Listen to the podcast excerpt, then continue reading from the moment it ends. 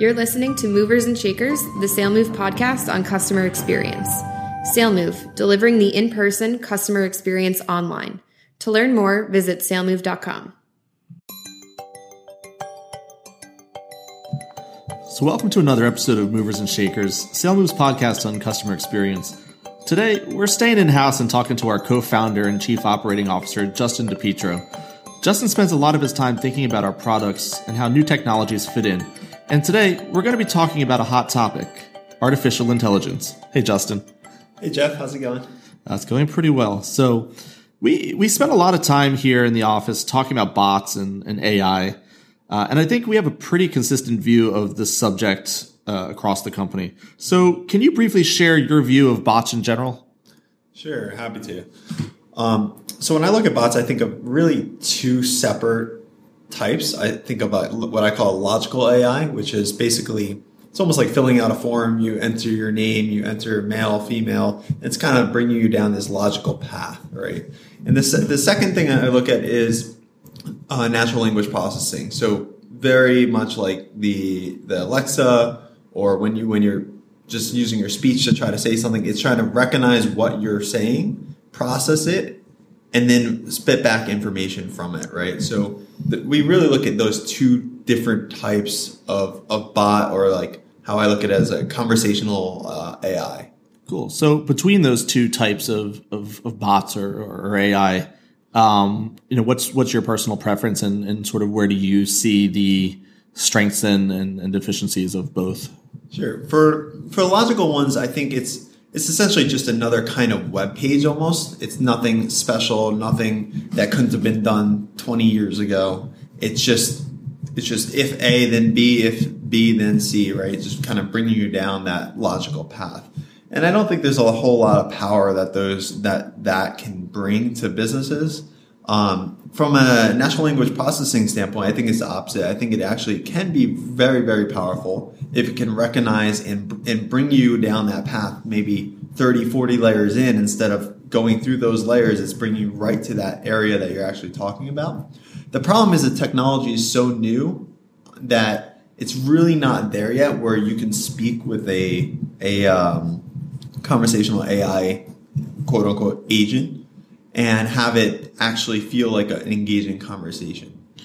Cool. So, so you know, you, you keep bringing up the term conversational AI, uh, and it's actually you know something that we focus on um, a lot of the time here. So, I think for a lot of our audience, you know, when they think about AI or bots, mm-hmm. um, you know, they may or may not be thinking about them in this sort of mind frame of, of conversational AI. So, can you just first, I guess, briefly describe what conversational AI uh, is. Sure.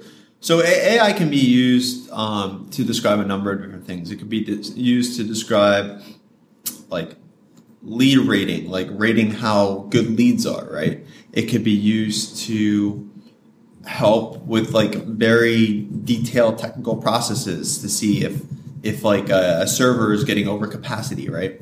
Conversational AI is in particular designed for like bots, right? Essentially, like having a conversation with a human. It, it, could not be a human as well, but for this for these purposes, let's say human. Conversational UI is having a conversation with a computer, right? And that computer understanding what you're saying and responding based on what you're saying. And then furthermore, if we take it one step further, taking your conversation and and and bringing the context of the entire conversation together. So I'll give an example.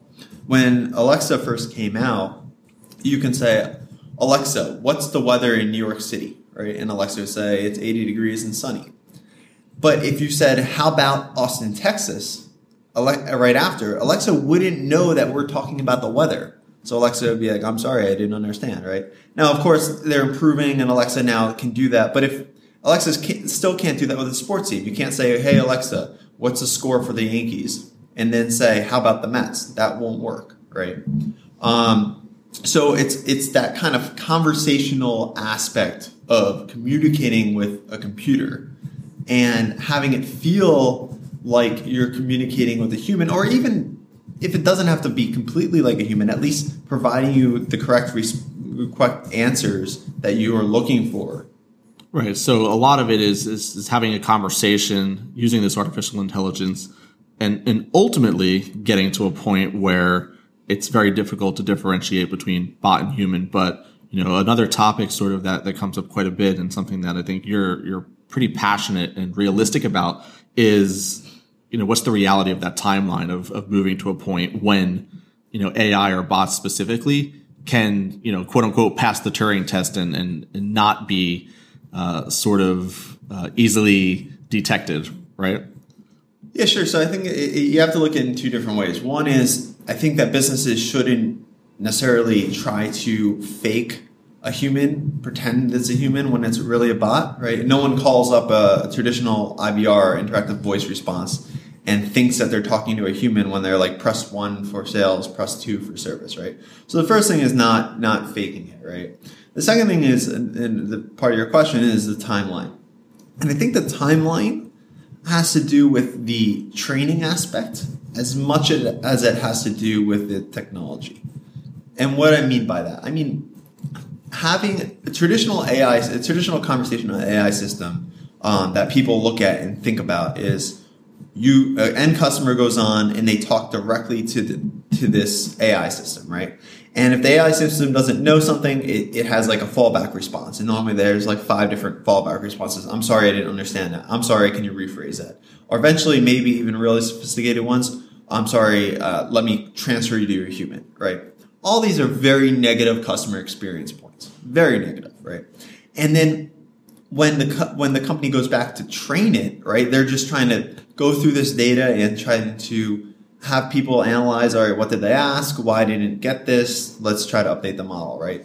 Taking it takes a long time, right? Now, the thing is, if the company is looking at a different way and actually instead of po- uh, what I refer to as pointing the conversational AI system on the actual end customer, instead point it on their live agents, right? Then their live agents could essentially train this AI system a thousand times faster than they'd ever be able to train any system um, using just traditional, just point it, point it to the customer first. Yeah, so that that's a good point, and actually leads into to sort of the next question that I wanted to ask you. So, you know, we we we hear again, you know, when we're talking about bots or, or AI, um, you know, I, I find it to be really interesting in that I believe we have a very sort of unique perspective um, on the best sort of best way forward, um, and, and as part of that, and I'll, and I'll ask you a little bit more specific question uh, about the way forward. But as part of that, uh, we look into this idea of AI assisted human to human chat, um, which you know a lot of, of companies you know maybe have not thought about or, are not employing, and I don't really see that all that much out in, in, in the wild. So just explain a little bit about what this AI assisted chat is. And you, you, sort of alluded to it, but can you go a little bit deeper there? Yeah, I'm happy to. The, the big thing is when uh, when a company, let's take like a large insurance company, when they want to release uh, a conversational AI system, th- they may think of this as like a multi-million dollar project, like having to build out a complete system that's do, that's figuring out their current claim status and and kind of responding and having all the built out responses for for the uh, end customer at the start, right? Or even even something simpler. The thing is, you you can get so much more basic than that if instead of you pointing the AI system at your end customer, you're pointing it at your current agents that are currently. You mean helping. you mean pointing the responses, correct? Exactly, exactly. So uh, so someone someone chats in. Let's use chat as an as a communication mean. Someone chats in. Um, how much insurance should I buy? Right, and right there, the agent could think of a response. Oh, oh, let's see, are you a homeowner and things like that, and then give them a response, right? And the agent's response, the agent's going to have to go through training, and the agent, it's going to take them, they're going to have to type out the individual response, right? So the initial version is uh, of conversational AI for us is really just having the AI engine pointed at the agent. So when someone says, someone chats in, how much insurance should I buy?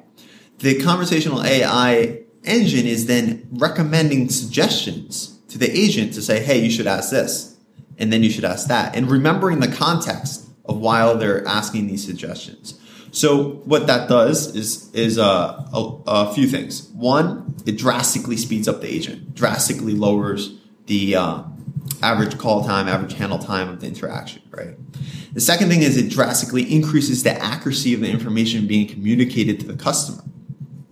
And the third thing is it actually um, the thing that a lot of people don't think about is uh, within like engagement centers or, or contact centers the, the turnover rate on the agents is actually extremely high.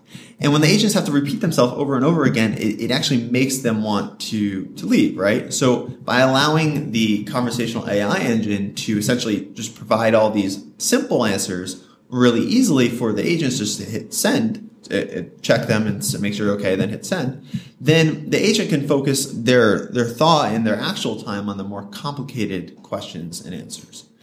Awesome. So that's that's a great answer. So in, in a recent paper um, that that you had actually written, um, and we've we've are about to release, um, you outline like what we believe to be the best rollout for this conversational AI. Um, so so for those who haven't read it, can you tell us a little bit about what you refer to as the AI Kaizen plan for conversational AI rollout? Sure. So we named it the AI Kaizen plan because Kaizen is a continuous improvement um, it's a Japanese word. And basically, what the theory is, is to start with AI rollout, you don't need much. You need, say, 10 keywords, right? If the customer says one of these 10 things, then position a suggestion for the agent to respond, right? And then you kind of grow that, grow that 10 just keywords, maybe make it 20 keywords, 30 keywords, and then start switching to phrases. So if someone says, I have a dog, the the answer may be different than I don't have a dog, right? So you can't just use dog as a keyword. Then you want to start looping together statements like I rent, right? And then it's a and then the conversational AI engine will remember that you rent and then it kind of loops in how many rooms you have in your rental and positions the response and helps the agent guides them through that interaction, right? So you're kind of increasing the the knowledge base and the the understanding of the of the conversational AI engine, but you're never, ever, ever sacrificing customer experience because the agent's still controlling the flow, right? They're still controlling every single aspect of it. And you just increase those uh, phrases over and over again. And you're constantly monitor- monitoring it, seeing how often the agents are using it, how often they're not using it, constantly improving, improving, improving it. Eventually, you're going to bring in third party data sources. So if in a banking situation, if the customer says, what's my balance, right? The conversational AI engine could hit the banking database, take the balance, bring it into the conversation and help the agent go even faster, right? So not only is this lowering the interaction time, it's increasing customer experience and it's making the agent 10x more efficient, right? And then eventually, longer term, you can start to look at having the conversational AI engine respond automatically right? And so if it thinks uh, a response is over, say, 90%, if its confidence, confidence interval is over 90%, it automatically sends. And then the agent's only getting involved every time the confidence interval drops below, say, 90%. And eventually you kind of modify that to be a little bit more frontward facing. But you always have someone in the back that's anytime that the conversational AI goes goes um, below a certain percentage, it goes to that human. And it could be based on like your uh, your call center availability, uh, your staffing rates, and things like that uh, compared to your customer experience scores. But there's never this point where the, the conversational engine says, "I'm sorry, I didn't understand that," or "Hold on, let me transfer you to a human." Right? That's all in the background. It's all happening without the customer ever knowing, and that is what maximizes the customer experience and minimizes your costs at the same time. Right. So, so the interesting thing, I mean, sort of just to just sort of rehash what you said and and talk a little bit about some of the the content that's in the paper. Mm-hmm. Um, it, it's really this idea of, of, of first, you know, gathering the data, understanding the importance of keywords and and, and all of that. Yep. Uh, building this AI assisted human to human chat. Uh, then slowly evolving that to almost sort of turn itself on its head and be more of a human assisted AI to human chat.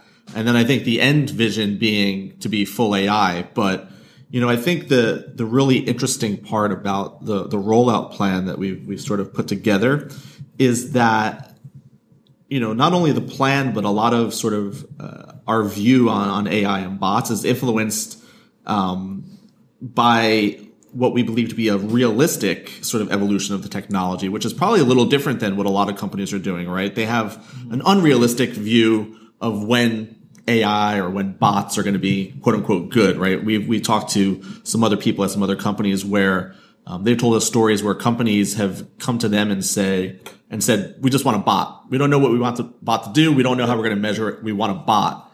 Um, so so talk to me a little bit about you know the realistic sort of timeline where we believe that the the technology will evolve, and when in your mind do you think we could be at a place where full AI is realistic? Sure. So I think I think the problem with most companies is they go right to the end state, right? They skip the beginning, they skip the middle, and they skip the optimization states, and they're trying to immediately go to the end state.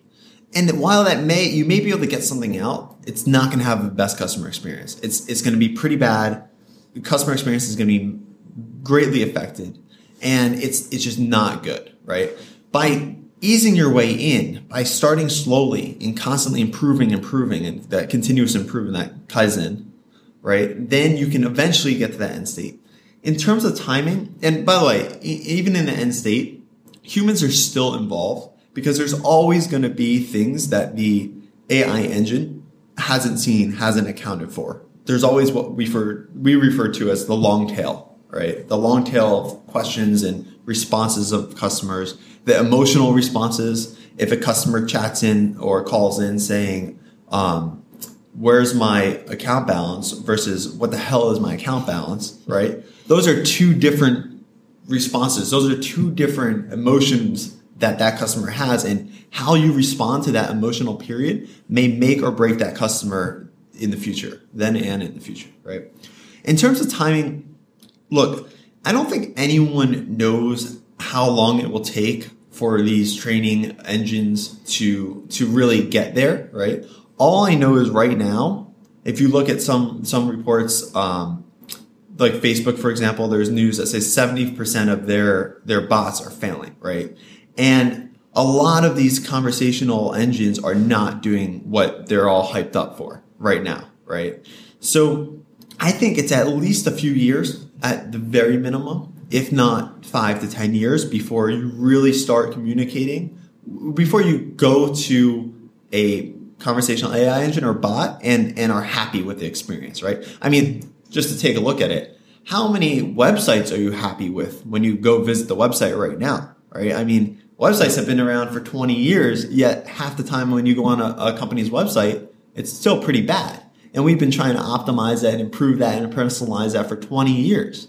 So to, to think that a company can just launch a bot within uh, any reasonable um, time frame, an, an end user communicating bot, and have it be amazing in in a reasonable time frame, it is just uh, not realistic.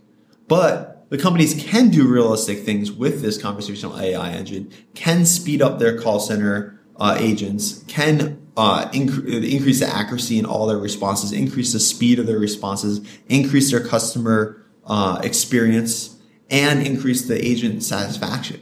Right? They can do all that right now. So it's a matter of taking that baby step in and eventually building it out. That's great. So, sort of on the last the last point I want to touch on, I, I noticed throughout the conversation, as much as we're talking about bots and AI, uh, we're still also talking about humans. Mm-hmm. Um, so, you know, I think that goes to the larger view that we have here at SaleMove, where you know we envision the human to be a, a part of sort of the customer experience and, and the conversation, probably indefinitely, right? Because mm-hmm. to your point, you know, whether it's um, trying to understand emotion or trying to have an answer for a question that's never been asked, um, you know, there's still a place for a human, and I and I think you know, one of the things that we stress pretty pretty commonly to, to people that ask our opinions on things like this is that, you know, our our top level view of of bots and, and, and AI is that they're really a supplement to sort of the human to human connection. Um, that that's out there, and that's probably that that connection is something that can't really easily be replicated if replicated at all. Yeah, it's really the emotion, right? The relationship, the emotion. I mean, Apple is one of the most valuable, if not the most valuable company in the world. And they have amazing customer um, self-service support docs on their website, and they have probably all the AI technology that any company would ever want, right? Yet, when you think of Apple's service, what do you think about? You think about their Genius bars. You think about the people when you go in there that they're extremely helpful, right? So, just taking that as like a, an example, humans are always uh, going to cause a competitive advantage.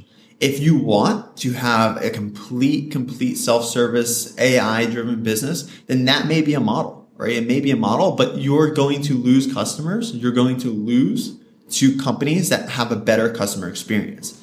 And when they have humans involved and that emotion involved and that, that person person connection involved, they will ultimately have that better experience.